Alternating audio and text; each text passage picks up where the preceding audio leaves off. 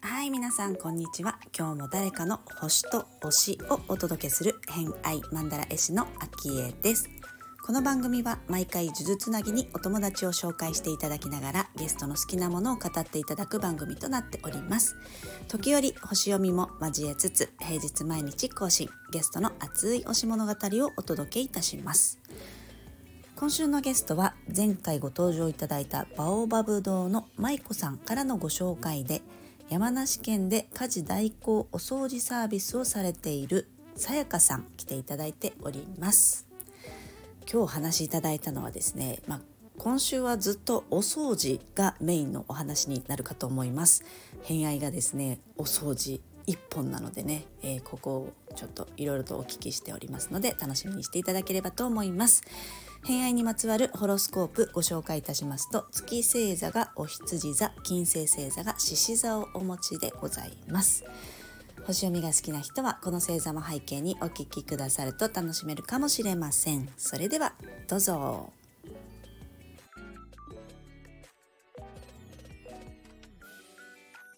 はい。それでは今日から新しいゲストに来ていただいております。えー、お掃除なんていう、えっと、肩書きありますよね、屋号ね。はい、屋号が家事代行お掃除サービス、猫の手、斉藤さやかと申します。はい、さやかさんに来ていただきます。よろしくお願いします。あの、簡単な自己紹介をお願いしてもいいでしょうか？はい、山梨県在住で、あの家事代行とお掃除のお仕事をしています。で家事代行っていうとこうハードルが高い昔で言うとこう家政婦さんみたいなイメージがあったりするかと思うんですけれども私は本当にもう若い子育て世代の方から高齢の方まで、あのお掃除に手が回らない方に、あの猫の手を少しでも猫の手を貸しあの貸してあの猫の手を貸しますっていう形であのお仕事をしています。なるほど。ありがとうございます。はい。よろしくお願いいたします。お願いします。もう、猫の手は貸してどれぐらいなんですか ?2 年目に入ってきまして。そうなんですね。はい。その前は全然、あの、そういうお仕事じゃない？あの、小さい頃から、もうお掃除は、お掃除が好きというか、母から言わせると、綺麗好きだと。あほうほうほう。はい。あなたの部屋はなんでこんなにいつも綺麗なんだって言われる。えー、え、それは言われたわけじゃな,、なくて？なくてですね、自分の空間をとにかく綺麗にしていきたい。で、綺麗にすることでストレスが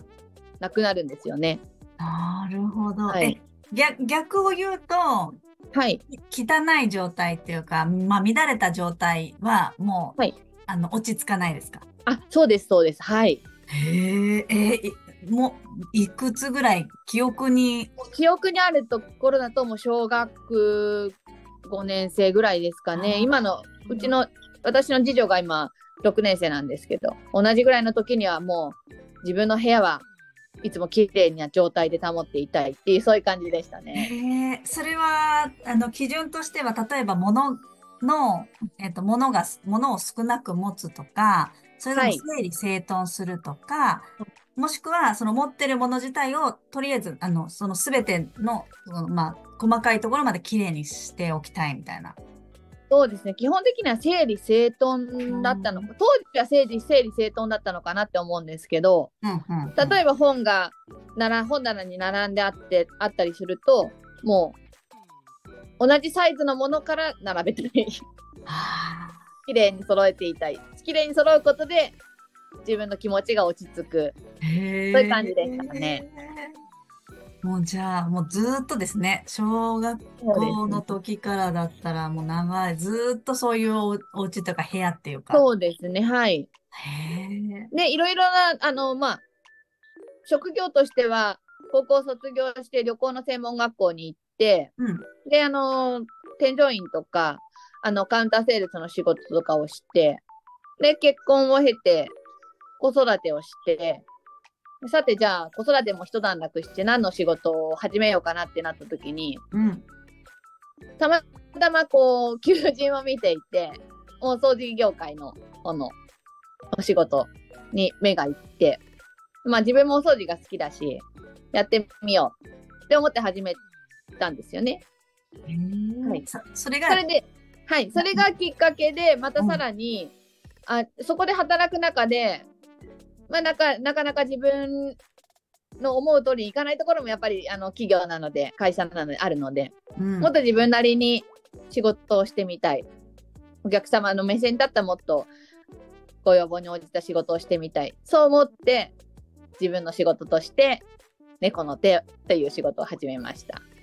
なるほどね。じゃあ、その企業で勤めてるその先も、一応、あの、おし、えっ、と、お掃除のお仕事そうです。はいだ。ったってことですね。そうです。はい。へえ、面白い。そんな、綺麗、綺麗、綺麗でい、いたいんですね、多分。自分がそれで落ち着くからってことですもんね。はい。あのーあのまあ、これ、うんうん。気持ち、多分頭の中とうん。空間、お部屋とかお家って、これイコールであって、リンクしてると思うんですよね、私の中では。うんうんうん。お部屋が綺麗である、家が綺麗であるっていうと気持ちも必ず落ち着いてくる。これはあの私に限らず、どんな方でもそうだと思うんですよね。結構忙しくこう毎日日々過ごしている気持ちに余裕がないっていう方は、やっぱり家の中もちょっとごちゃごちゃしている。物がどこにあるかわからない。そういう状態になっていると思うんですけれども。うんうんうんうん。はい。まあそれ整えることによって思考も、まあ、整ってくる。うん私はそう思っているので、お客様の家でもそういったことを心がけてお掃除をしています。ご依頼としては、あれですか、はいあの、まあ、綺麗にしてほしいがメメインだと思うんですけれども、割とはいこうメンタル的にも整えたいから綺麗にしたいみたいな人も、そうですね。もともとは、あの、綺麗好きな方で、ご高齢の方だと、もともと自分でも綺麗にしていたんですけれども、まあ、だんだん体力的にも大変になってきて、その綺麗を維持が自分でできるのが難しいので、依頼してくる方もいらっしゃいますし、うんうん。で綺麗にしたいけど綺麗にすることができない。子育てで忙しく若い方ですとやっぱり綺麗にしたいけど忙しくてできないっていう方もいらっしゃってやっぱり整えることで皆さん喜ばれるので、うん。基本的に皆さん家が綺麗であると嬉しい。家を綺麗にしたい。そういう方が多いですねやっぱり。ねまあ、え、でも、あれですよね。ご自身も子育ての時期があったわけじゃないですか。はい。で、子供って、あの、まあ、自由じゃないですか。はい。そうですここら辺ね。はどうだったんですか？なんか、すごいフラストレーションがたまりそうな気は、あの、そうなん想像するんですけど。私もあの子供2人育てていて今上の子が中学2年生で下の子が小学6年生でうん。ある程度自分でこう部屋をもう持っていて部屋をとときれいに掃除をするっていうことはもうできる段階であるんですけどやっぱり小さい頃っていうのはそういうことができなくって、で私のお客様でもそういうことで悩んでる方が多いんですけれどもそれは本当にもうお子様のあのに任せるというか何ていうんですかねこうあの無理に片付けなさいって言っても小さい子は絶対無理なんですよね。うん。でまあ思う存分遊ばせてあげるとそれが大事だと思ってます。でうん私のお客様で家事代行で入る場合は本当にすごいもうすごい遊びましたっていう感じにあのいろんなものが散らかっている状態であるんです。で私はそれを片付けるときにこの子はすごいなって思うんですよね。こう片付けながら。この子の思考はすごいなって思うんですね。うんあのいろんなものを組み合わせながら遊んでるんですよね。うんうん。折り紙を折るだけじゃなくそれを切って今度それをおままごとの材料として遊んでいる子もいますしやっぱそういう小さい子頃の思考その考えっていうのは絶対にあのなんていうかねこう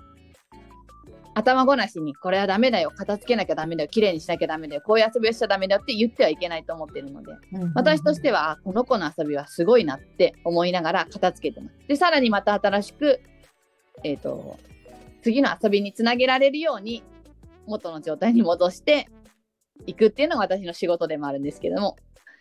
はい、え、そおれは母様な、うん。はい、お母様としてはもうどうしてもこんなに散らかしちゃうんだろうっておっしゃるんですけど私としてはこの子のこのお子様の才能はすごいですっていつも言います。あー。はい、気づかないですよね。日々のことだと家族はね。はい。はい、自分の子供の時はなかなかそういうこともできなかったような気がするんですけど、はい。でやっぱり子供にとって親が見るものっていうのは例えばちょっとしたものでもこんなものはゴミだろうと思って捨てたくなる気持ちもあると思うんですけど子供にとっては全てもしかしたらそれが宝物かも。うん。でそれを捨ててしまうことによってあの宝物を捨てられてしまったっていう子供にとってはこ心のやっぱり傷になってしまっても困るのでもし捨てるとしても一つ一つ確認をしてうん。これはもうさよならをしていいものなのかどうか宝物なのかどうかそういったことを確認しながらあのお子さんと接して片付けていくっていうのが子育ての上でも大事かなって思ってます。もう全部宝物なのってうん言ったらもうそれは置いといた方がいい。そうですね、もう絶対そっちの方がいいと思います。でも、そういう、でもやっぱり物が溢れてしまっても困るので、じゃあこの宝物はいつまで取っておこうかとか、この宝物を手放すことによって、新たな宝物がまた出てくるかもしれないから、その宝物のために、どれかをじゃあ少しさよならしようかっていう感じで、お子さんに伝えていくといいかもしれないですね。。なるほどね。段階を、成長を追うごとに、やっぱりその、ものを区別していくのが大事かなって思います。はい。まあでもとことん付き合わせるっていうかね、あの、やりたいそうですねだはいけやらせるっていうのはすごい大事な感じはありますね。必ずそのおもちゃとか物とかから卒業する日は必ず来るので、いつまでもおままごとで遊ぶってことは、まあ、きあんまりないかなって思うので、おままごとが好きな子であれば、だんだん成長をごとに、じゃあ本物の料理の方にお手伝いをさせて、お手伝いしてみようかっていうので、料理の方に興味を持たせる。うんおままごとから本物の料理に移行する。そういったことも大事かなと思いまうす。ん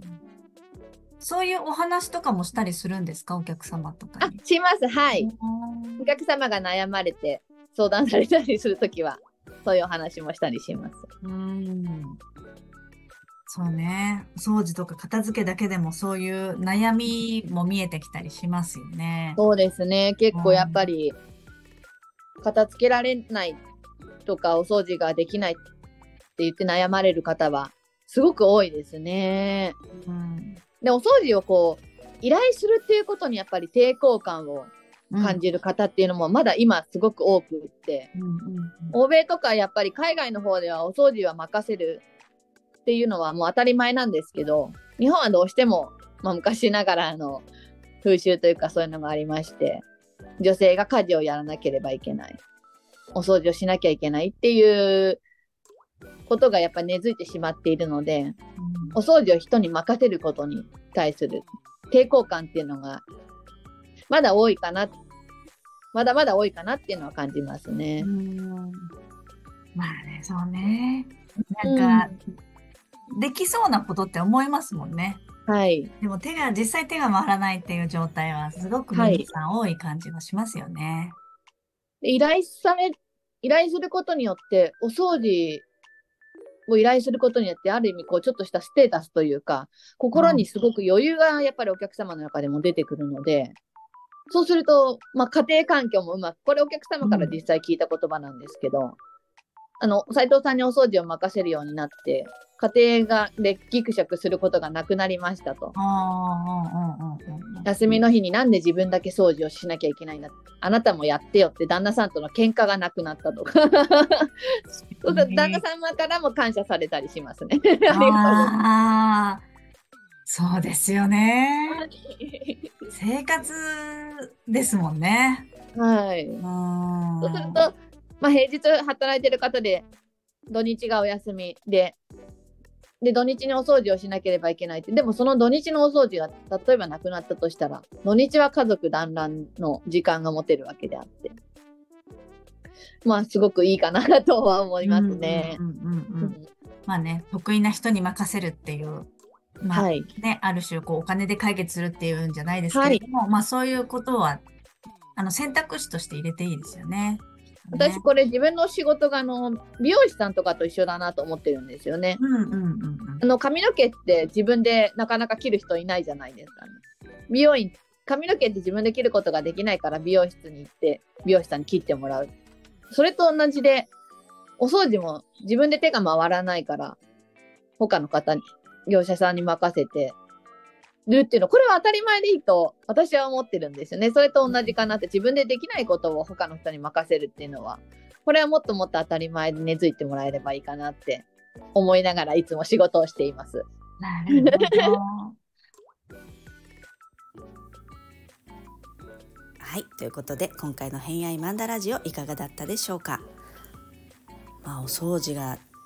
小さい頃から大好きっていうのがねもうはっきりと言えるし今お仕事にされているっていうことで、うん、受け答えがこうねもう間違いがない感じがすごく伝わっていくんじゃないかなと思っております。まあ、明日以降もお掃除の話いろいろ聞いているんですけれどももうあのデフォルトで掃除が好きっていう前提のねあのお話になってるのでちょっと私も「へーっていう感じがすごく、うん、聞いていて多いんじゃないかなと思います。また明日もね、楽しみにしていただければと思います。ということで、本日もお聴きくださりありがとうございました。